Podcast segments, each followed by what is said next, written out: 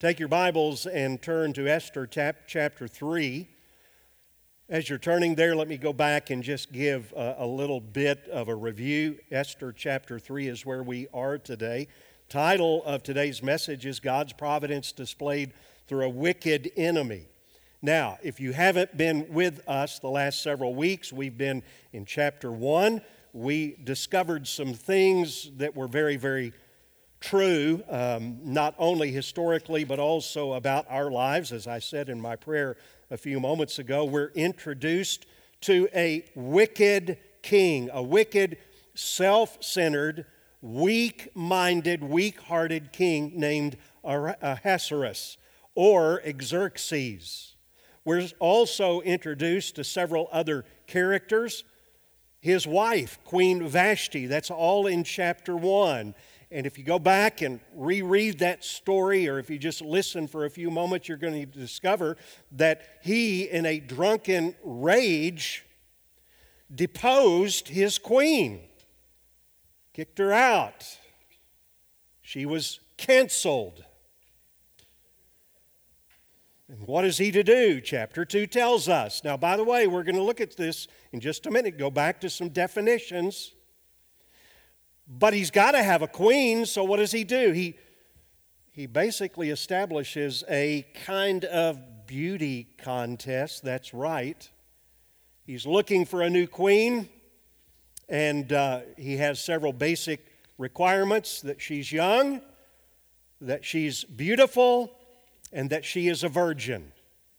That's it. Nothing about her character. And in fact, in this chapter 2, we are introduced to Esther and her cousin Mordecai, who is raising her because she is a Jewish teenaged orphan being raised in this foreign culture, and she is chosen because of her beauty, her physical beauty, her outward beauty. If you'll remember last week, I encourage you to go back and re listen to the sermon. If you miss it, missed it, to, to listen to it for the first time, I shared with you that in chapter 2, we find that Esther is not necessarily the paragon of virtue that sometimes she is painted to be.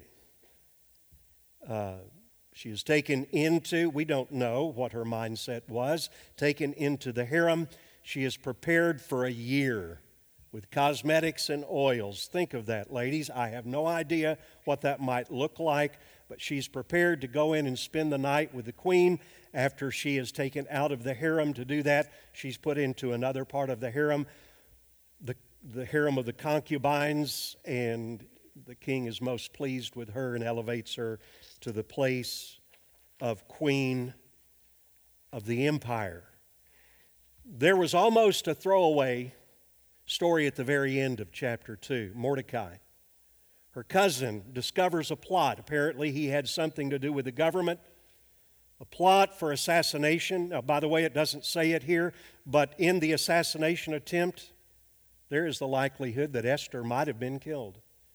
And so he foils the plot, and that brings us to chapter 3. Now, let me just remind you of several things that we said last week. We talked about God's sovereignty. We talk a lot about God's sovereignty. What is God's sovereignty? It's different than His providence. We're going to come to that. But we always talk about God's sovereignty because God has the authority and the power to do what He wants to do. Job 42 2 says that. Whatever God wants to do, He will do. That's God's sovereignty. But there has to be an outworking of that on a daily basis. And this has changed some of my own mindset. I hope that it's encouraging and challenging your own mindset. God's providence, and if you'll remember last week, we said that that is a, if, if you just cut that word in two, pro and then vidience or video, to see ahead of time or basically to see to it. God has a sovereign plan, but He will see to it, listen to this, in the ordering of events globally and also individually in your life. If that doesn't blow your mind, I don't know what else will. We were sitting out back talking last week, Jan and I were, and I saw a leaf falling from the tree. And I, I realized after doing this study, I don't know that I would have thought about it before consciously, but I thought that leaf is falling not in a pattern that is without order. In fact, God has providentially ordained that that leaf has fallen from the tree. And so, if that is true, then it's true that in your life, the events that have happened, that are happening, and that will happen have been providentially ordered by Him. I shared this with you last week. I said I would try to do this from now on. By the way, somebody asked me right after the service, Marty, what's happening in your life? And I forgot my own answer. I said, let me go look at my notes again. But I've been trying to say this everything is proceeding according to plan. In fact, it was interesting in our ABF class, one of the men, he came in, sat down, and I asked him, Hey, what's happening? And he responded just with the normal, uh, you know, everything's fine. And then he tapped me on the shoulder and he said, Everything is proceeding according to plan. It's happening exactly the way it was intended to happen. Next week, I don't have time this week. Next t- week, I plan on coming back and talking about the incomprehensibility of God. He is knowable, but you and I know that He is incomprehensibly great. So I may not understand exactly how He's pulling it off, but here's what I know for you and for me. I hope this is an encouragement to you. There is no such thing as luck good or bad, or pure chance in any part of your life. God actively governs the daily events of our lives, most often behind the scenes. Sometimes He does a miracle, He steps into a little slice of history, and He will do a miracle that is obvious, but most often He is working behind the scenes. And, and, and I want you to get this because it's so important. He governs those activities without in any way robbing us of our duty of making responsible choices. Did you hear what I just said? Here's why I, I said that. And one of the greatest fears and misunderstanding solid doctrine like this is that you're going to fall into the ditch in one of two ways. And we don't want to do that. We want to run the straight course, try to, as much as we can, live out the biblical teaching of what we're talking about in God's sovereignty and God's providence. You see, sometimes it leads people to a kind of passivity or an inactivity. And that, that can be demonstrated in, in so many different ways. You know, hey, if God is in charge of everything, then I'm just going to sit back and let it happen. That's fatalism. We don't believe in the fates. That's a, the fates, the three fates, those were mythological creatures, and they're spinning all this stuff and you can't do anything about it. No, no, no, no. The Bible never teaches passivity. Do you know what is a manifestation of that? Anxiety. Hmm. When we become, I mentioned this last week, when we listen to the news and we see global events going on, or we look at our lives and we seek to interpret today what has gone on in our lives, and we're filled with anxiety, it is a sure sign that we are not trusting the providence of God. Here's another thing. I just thought, I, you know, I, I'm going to put myself here being a malcontent. just critical, dissatisfied, just and it's so easy for me. I, again, I think of the news. I have I have to be careful watching the news. And I, I wa- listen, I watch ABC, the, the regular mainstream news, and I'm gritting my teeth and I'm trying not to be critical and about what is said and what is not said, and then I watch another station Fox, you can guess that. and what I hear sometimes I like, and so that makes me, uh, so I, I can fall into being a malcontent. If not with what God is doing, then God's timing. There's no passivity if we understand providence. There's the other ditch that we can fall into.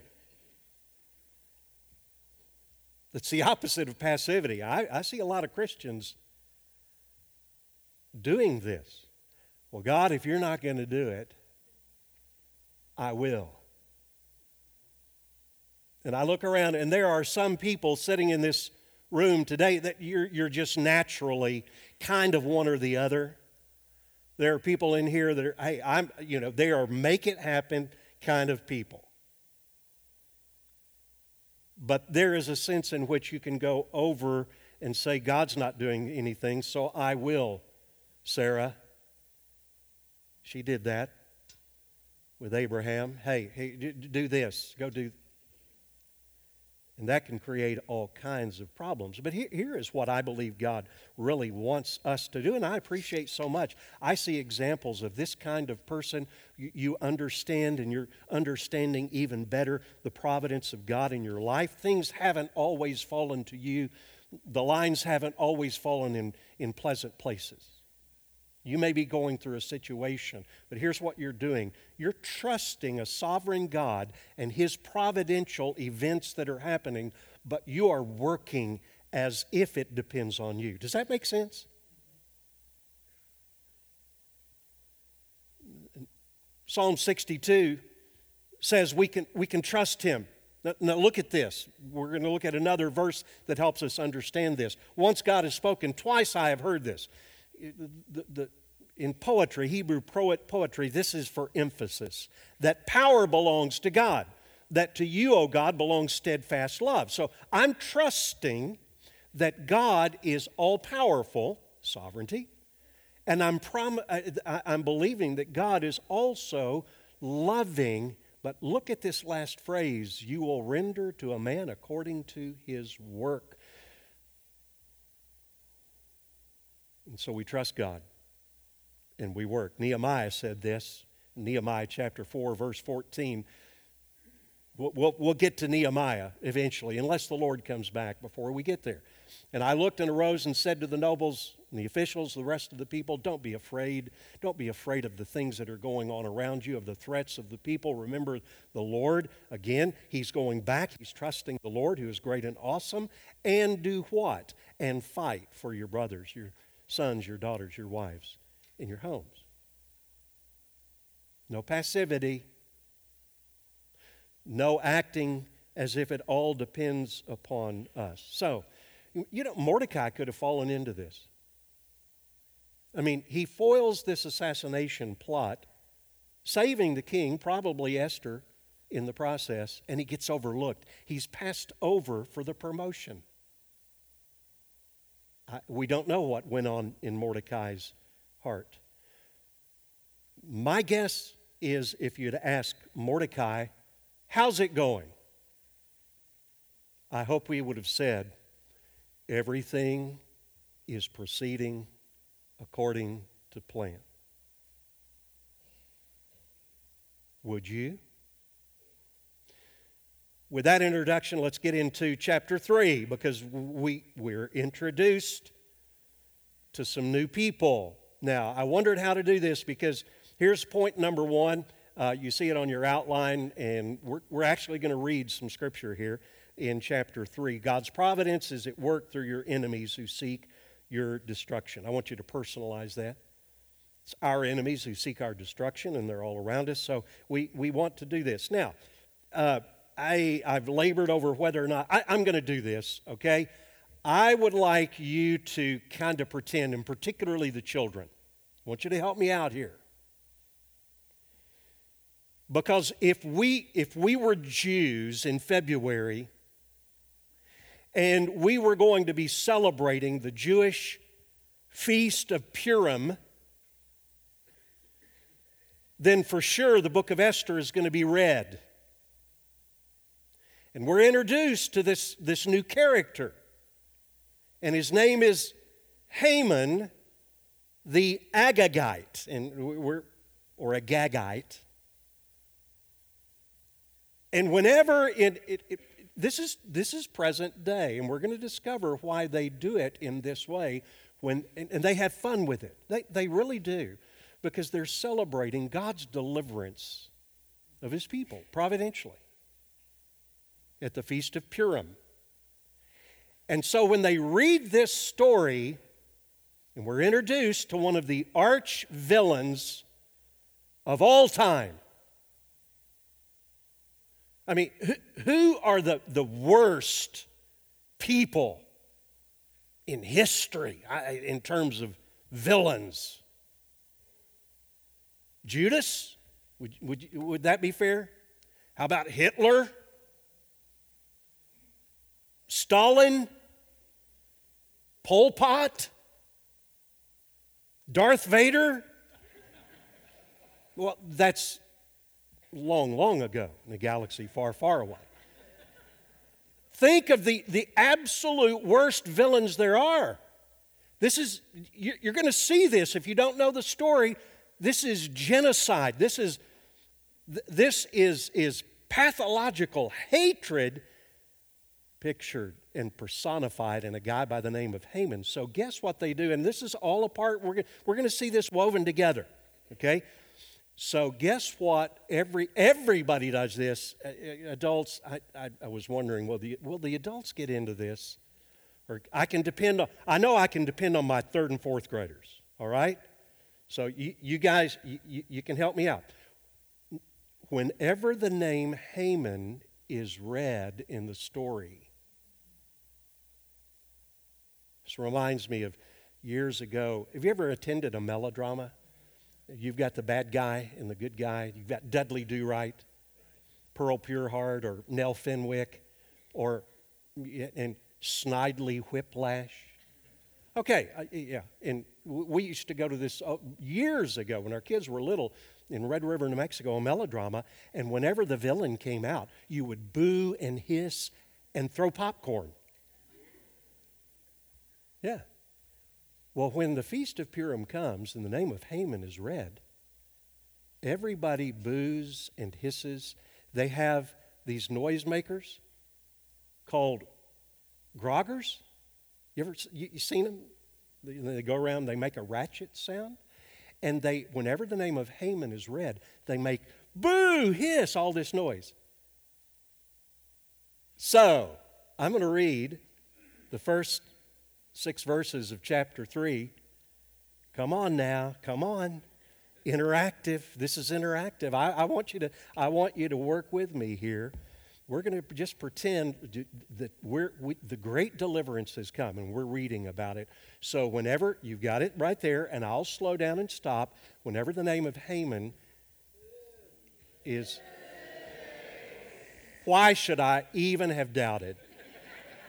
Okay, after these things, after what things? Well, Mordecai being overlooked for the job, and this is really, really unfair. After these things, King Ahasuerus promoted Haman, the Agagite, the son of Hammedatha, and advanced him and set his throne above all the officials who were with him. And all the king's servants who were at the king's gates bowed down and paid homage to Haman. For the king had so commanded concerning him, but Mordecai did not bow down or pay homage. Then the king's servants who were at the king's gates said to Mordecai, Why do you transgress the king's command? And when they spoke to him day after day, he would not listen to them. They told Haman in order to see whether Mordecai's words would stand, for he had told them that he was a Jew. And when Haman saw that, look at this, Mordecai did not bow down or pay homage to him. Haman was filled with fury, but he disdained to lay hands on Mordecai alone.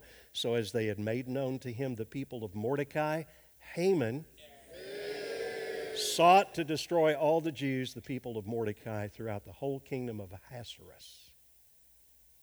Thank you.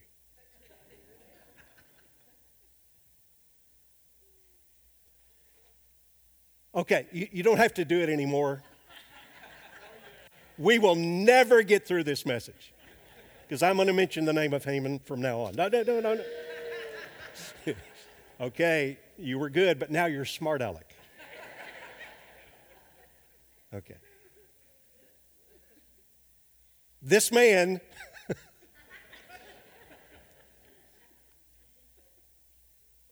and, you're going to see this in the next part, was the very personification of evil. Here's what God hates He hates these things that are abomination haughty eyes.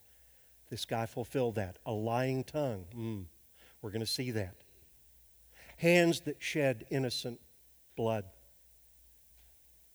He hated them because, for what reason? Well, there, there was a reason that goes way back but just because they were Jews. Hands that shed innocent blood, a heart that devises wicked plans, feet that make haste to run to evil, a false witness who breathes out lies, and one who sows discord among brothers.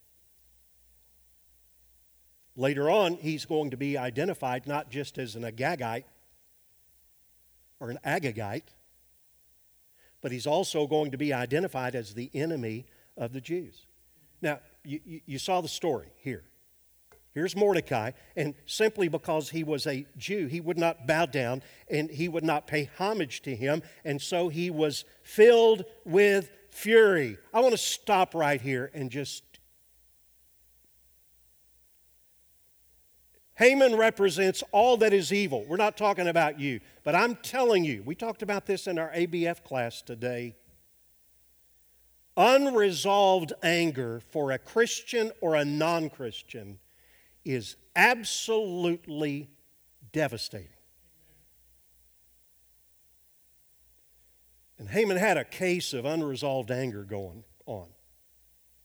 He really did. We're told in Ephesians, and it's interesting when Paul spells out how do you live the Christian life, and there are different motivations for doing things, like don't steal, you're supposed to give so you can share with your neighbor. And he goes down and he lists motivations. Anger is the, is the only sin that he says put off. Put off this anger that has the motivation associated with the devil. And I'm not going to get a lot into this because that's not what this sermon is about, but I could not I could not overlook this the devastation of unresolved anger that I have seen in my life and in the life of Christians throughout my ministry, and it still happens because we're, we're, we're flawed and we, we fall into this. Be angry with a righteous anger, and that's good, that's a command. But resolve it quickly. Don't let the sun go down on your anger. Resolve it in some way. Don't sin, that goes before that. But watch this. Don't give opportunity. Uh, uh, really, the, what it says there is don't give a toehold, don't give a foothold to the devil. Here's, here's what I know, and then we're going to move on. But please listen to this. Satan, well, think of it this way Satan is a mountain climber, and you're the mountain. I'm talking about you individually. He does not need a four lane highway in your life. All he needs is a toehold.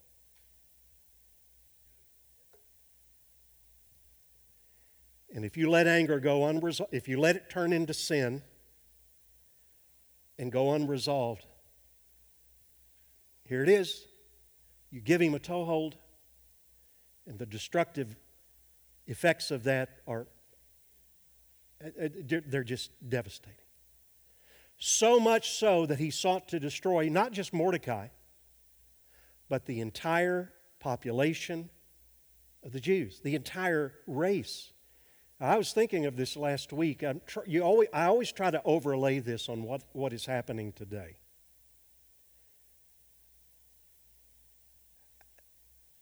How, how do people develop? Like I said, I, I wrote down pathological hatred for someone from another ethnic background. Another color of skin, if you will. And this is worldwide and it's historical. It, it, it's been around for a long, long time. And I thought to myself, Haman would have fit nicely into the wokeness on one side and the racism on the other side. Some of the things that we see going on today. Now, watch this. It didn't happen overnight. This has a history that goes back a thousand years. And, and I want to just kind of walk you through this because there is a specific reason that he's identified as an Agagite and Mordecai is identified as a Jew. Okay? You, you may know, uh, uh already know this, but I, I want to share this with you because I believe that it's, it's, it's, it's vital that we see it. Okay, here, Exodus 17 and Deut- Deuteronomy 25. Go back into history. The Jewish people, after they became the covenant people in, in Egypt, they were coming out, and the very first people in the world who attacked them were the Amalekites. They didn't just attack them, it was a vicious, I'm, I'm combining a couple of scriptures here. It was a vicious, vicious attack. They didn't come after their warriors. This was not fair play in war, if there is such a thing, and, and there has been through the years. They were attacking the backside, they were attacking the tail where the women and children were, and they came in and slaughtered. Women and children, and because of the way that they chose to attack God's people, there was something that we, we all need to see, whether it's the Jews or the church. God made a promise to Abraham, going back to the book of Genesis, chapter 12 I'll bless those who bless you, Abraham, and your children after you. And, and I will curse him who curses you.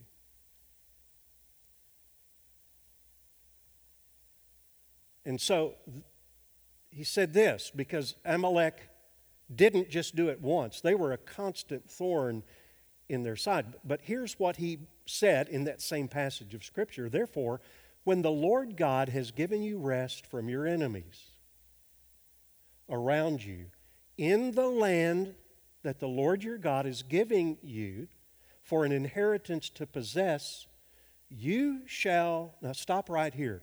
Do you know why the Jews make noise every time Haman's na- name is read? Symbolically, they are fulfilling that promise from the Lord. They're blotting out the name of Amalek. And you say, well, where, does that come from? Amalek? Haman? Let's go on because there is another part of the story. Let's go back to 1 Samuel. The first king of Israel was a guy by the name of Saul. Okay, yeah, yeah. And the first one of the first duties that he was given was to fulfill this promise. All right? Now we go back that the first part that I was telling you was a, thousand years before Haman the Agagite. Okay? We move 500, this is 500 years now. And so Saul is, is the king, and one of the first responsibilities he was given was to fight against Amalek. Samuel said, The Lord sent me to anoint you king over his people Israel. Now, therefore, listen to the words of the Lord. I have noted what Amalek did in, to Israel in op- opposing them on the way when they came up out of Egypt. So destroy them. Strike Amalek and devote destruction all they have. Do not spare them. Kill both man, woman, child, infant, ox, sheep, camel, and donkey. Whoa.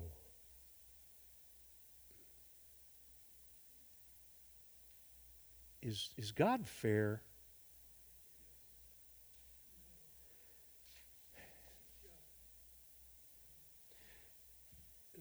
Let's use that word. He is just. Our sense of fairness. Now, I, I will tell you this. This is, this is the second place that I see this borne out. God did not bring providentially destruction on Amalek for 1,500 years. Why? Because God is not only just, and Amalek continued to resist and rebel and rebel and rebel and attack God's people, but God is also incredibly patient. Don't grow weary, Peter says, because it seems like the Lord is delaying in what he does. God is patient. My personal belief, growing out of some other things in Scripture, is that God was giving opportunity for Amalek to repent. And they didn't, and Saul came along, and he said, That's it, blot them out. Blot out their very memory. So, what did Saul do? He didn't obey God. You know the rest of the story. Samuel comes and says, Did you do what God asked you to do? Oh, yeah, I did. No, you didn't. What's the bleating of sheep that I hear? Oh, well, yeah, we did it kind of. We, we did it pretty much, but we kept the best stuff to sacrifice to the Lord. And Samuel said, You've disobeyed God. The kingdom is going to be stripped from you. Now, there was one other guy that Saul spared. Do you remember who it was? It was the king, and what was his name? Agag. Okay, are, are you following? Okay. His name was Agag. Saul spared him. Now, this is a quite interesting part of the story. This leads me to believe that why there was such a pathological hatred on the part of Haman the Agagite, a descendant of Agag, an Amalekite.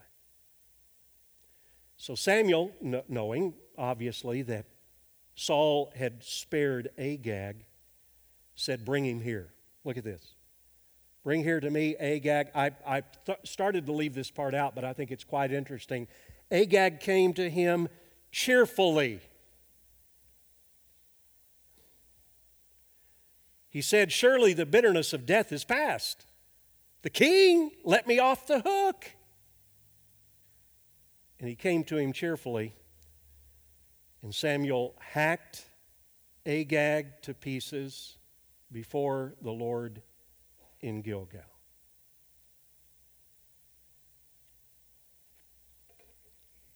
What was Haman? An Agagite. What was Mordecai? A Jew. In fact, if you'll look back, he was a descendant of Benjamin, same tribe of King Saul. This, this is a classic Hatfield and McCoy's kind of rivalry going on here. And, and, and it looks as if, because of the emphasis in the story, that Haman has, again, this pathological hatred, not just for Mordecai, but for every Jew by virtue of the fact that they are Jews. Mordecai, okay, he's not bowing down, he's not paying homage. What's going on? Is Mordecai just insolent? Is he just being rebellious? Is he just basically showing the attitude I'm, I'm not going to do what you tell me to do. I have a right to resist your mandate. And bow down to you. That's, that's really not the right attitude. Paul says in another place, the Apostle Paul, be careful lest this right of yours hurt other people. On the other hand, I, I, by the way, I don't think it's that. Okay? I believe that the not bowing down and paying homage was simply because he was a Jew. And throughout history, the Jews said, We will not bow down or pay homage to anybody but Yahweh. Now, God's name is not mentioned here, but I think it is pretty obvious that he stood like Daniel and his friends stood. Do you remember the story of Daniel? There will come a time, I think, in every Christian's life when you might be asked to stand against an entire government system that tells you to do something that's going to violate your conscience before God. Now, this is interesting because the thing that it mentions in Daniel, the first chapter, is that he was asked to put something into his body that would defile his body, and he said, I can't do that. He wasn't being an beginner. He wasn't being rebellious.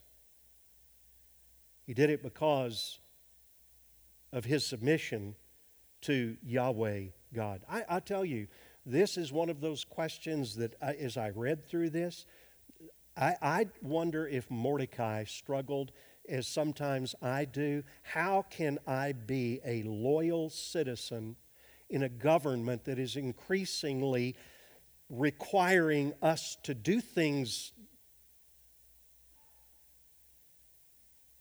that may be against our conscience and, and still be loyal to Jesus Christ. I'll tell you the feud, the bad blood, the hatred that went on between the, the two races here, the Amalekites and the Jews, this went on for a hundred, 400 years. And as you might expect, we're going to see this in the sermons in the days ahead.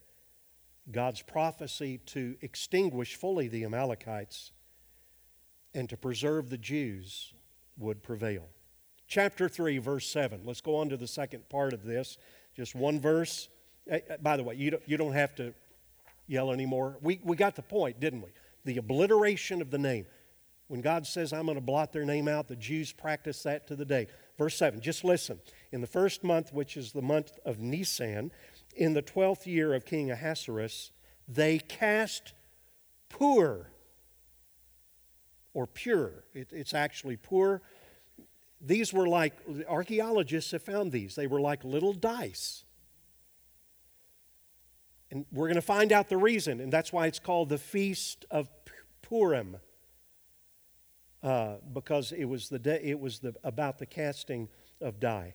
Okay, the casting of pur. That is, they cast lots before Haman day after day. They cast it month after month till the 12th month, which is the month of Adar. So, what were they doing there?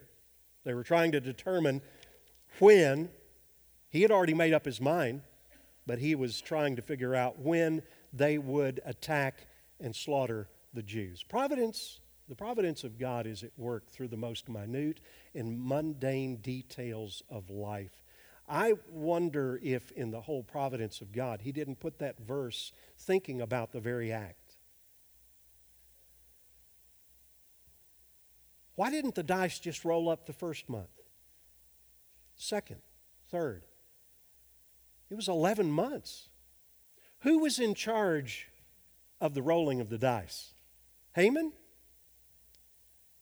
God was. The, the lot is cast into the lap, but its every decision is from the Lord. Do you see the implications? Uh, now, wait. I'm not talking about this story. I'm, do you see the implications for your life? And maybe what to you might be troubling circumstances, do you see that even the most minute details that you have no idea what's going to happen, that God is still in charge of those things? Just remember something, please. With God, there is no big or small. He takes care of the big things, He takes care of the smallest of details. And, and here is the upshot of that before we get into the last point. For a spirit filled, spirit led believer, the truth of God's providence that we're talking about right here takes the chance out of chance for your past, present, and future. For a spirit filled believer, the truth of providence frees you from some of the things we've been talking about sinful anger, and it gives you a new perspective on your tragedies. And, and we're not going to call them anything else. Some of those things that have happened to you are tragedies, but if you understand the providence of God, it gives you a new understanding of those tragedies and it keeps you going in hard times.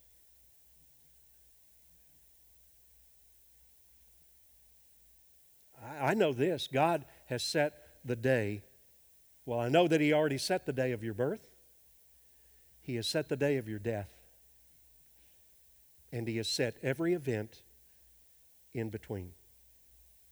Let's go on to the last thing, and we'll end up with this. God's providence is normally not understood in the moment. Please underline this. Because right now, and that's what causes the anxiety and the, the sometimes not being good with God or good with other people because of what's going on in your life. Now, watch how we, we mentioned the things that God hates and all of the characteristics of Haman. Boy, they come out here. I'm just going to read this real quickly, the last part of this in verses 8 through 15. Hang with me as we read through. Listen to the story. Then Haman said to King Ahasuerus, There is a certain people scattered abroad. Now, watch this. He's going he's going to weave half truths into this. He doesn't even call them Jews. He just says, A certain people scattered abroad and dispersed among the peoples of all the provinces of your kingdom. Their laws are different. Yeah, that's an understatement. From those of every other people, and they do not keep the king's laws. That is a lie, at least in part, so that it is not to the king's profit to tolerate them. See what he's doing? He's canceling them. These people are not even worth living. If it please the king, let it be decreed that they be destroyed. And oh, by the way, king, I'm going to pay a thousand, ten thousand talents of silver. That's that's tons of silver. That's like a third of the budget of the Persian kingdom. Where's he going to get the money? From killing the Jews and plundering them. Into the hands. I'm going to take this money and I'll give part of it, King, to those who have charge of the king's business, that they may put, be put into the king's treasury. That's another motivation. So the king took his signet ring from his hand. This shows he was a weak minded king. Again, he wouldn't even do the deed himself. And gave it to Haman the Agagite, the son of Hammedatha, uh, the enemy of the Jews. That's the first time he's called the enemy of the Jews. And he said, The king said to Haman, The money is given to you, the people also to do with them as it seems good to you. Then the king's scribes were summoned on the 13th day, the first month, and an edict according to all that Haman commanded was written uh, to the king's satraps. By the way, do you know when that, that was delivered? The day before the Jews' Passover. The most joyful day became the day of great mourning. We're going to see this in the future. And to all the governors over all the provinces, to the officials of all the peoples, every province with its own script, every people in its own language, it was written in the name of the king Ahasuerus and sealed with the king's signet ring. Letters were sent by couriers. They had kind of a Pony Express system. This happened quickly to all the king's provinces with instruction to destroy, to kill, to annihilate all Jews, young and old, women and men, in one day. The 13th day of the 12th month, which is the month of Adar, to plunder their goods. A copy of the document was to be issued as a decree in every province by proclamation to all the peoples to be ready for that day. Now, watch this last verse is so telling about Ahasuerus and Haman. The couriers went out hurriedly by order of the king, and the decree was issued in Susa, the citadel, and the king and Haman sat down to drink. They just went to the pub and had a, had a beer. But the city of Susa was thrown into confusion. This, the ending of chapter 2, and when we get into see uh, Mordecai's response, this is these are dark days. And the Jews get this message on the eve of their Passover, which was the celebration of their deliverance from Egypt. And once again, they're going to all be slaughtered, they're going to be killed. Things seem to be working out for the enemies of the Jews and seeing, thing, seem, uh, things seem to be terrible for the Jews. But it's not over. Okay? Just remember, it's not. Righteous are you, O Lord, when I complain to you, yet I would plead my case before you. Here is a constant theme of saints throughout the ages. Why does the way of the wicked prosper? Why do all who are treacherous thrive but again, God has a plan. Why? Because he who touches you touches the apple, God says, of my eye. I mentioned the old melodramas. Some of us are old enough to remember those old movies. Maybe some of you have seen them on the rerun channel, but it seems like that every week, remember, every week there was a cliffhanger. And it looked like the hero was gone. That, that, the, the, the, the bad guy was going to win. Every week it looked like that, and you were sitting there saying, What's going to happen? You had to wait until next Saturday to see how things would turn out. We're going to see that in the days ahead. The Jews look back and they celebrate Purim, the defeat of God's enemies the deliverance of God's people.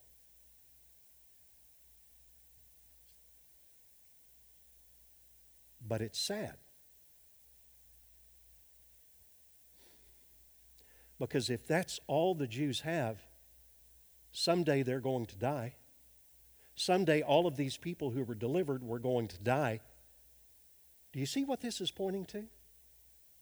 This is pointing to the greater defeat of our enemy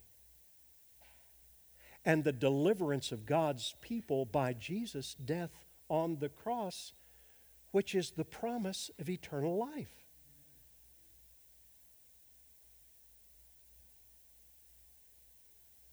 How do you receive that? Not by celebrating a feast, not by going to church, although at church you might hear the truth, but it's by understanding that you have sinned You've fallen into some of these things that Haman did. And yet there is a deliverer named Jesus who died on Calvary's cross to save sinners like you and me. How do you receive that? Forgiveness. You repent of your sins. You turn by faith to Jesus Christ so that you won't experience what the Jews experienced then only temporary deliverance, but eternal deliverance. If you don't know Jesus today, would you do that? And if you're a follower of Christ, would you glory and revel in the deliverance that is ours through Him? Father, I thank you for the book of Esther. I thank you for the incredible truth that you're showing the, the weaving together of all of these, these threads that Any one of them doesn't make sense, but Lord, all put together, they show the plan and the purpose of your sovereignty and your providential will. Oh God, how I pray, I cry out to you on behalf of anyone, young or old, who does not know you here today. This is more than just hearing a story. This is about a personal confrontation, even right now, confess that we are sinners before a holy God. There's nothing we can do to save ourselves, but through your Son, Jesus Christ, and his death on the cross, and his burial, and his resurrection. By believing in him, we can have life everlasting. Lord, would you do that work in the hearts of people today? And would you encourage those of us who know you and follow you that it's not over yet and that there will be a clarity about some of the things that you're doing in our lives. If not now, then at least in eternity. So, Father, we can bank on that, and we thank you for that. Now, help us to respond as we should, we pray, in Jesus' name. Amen.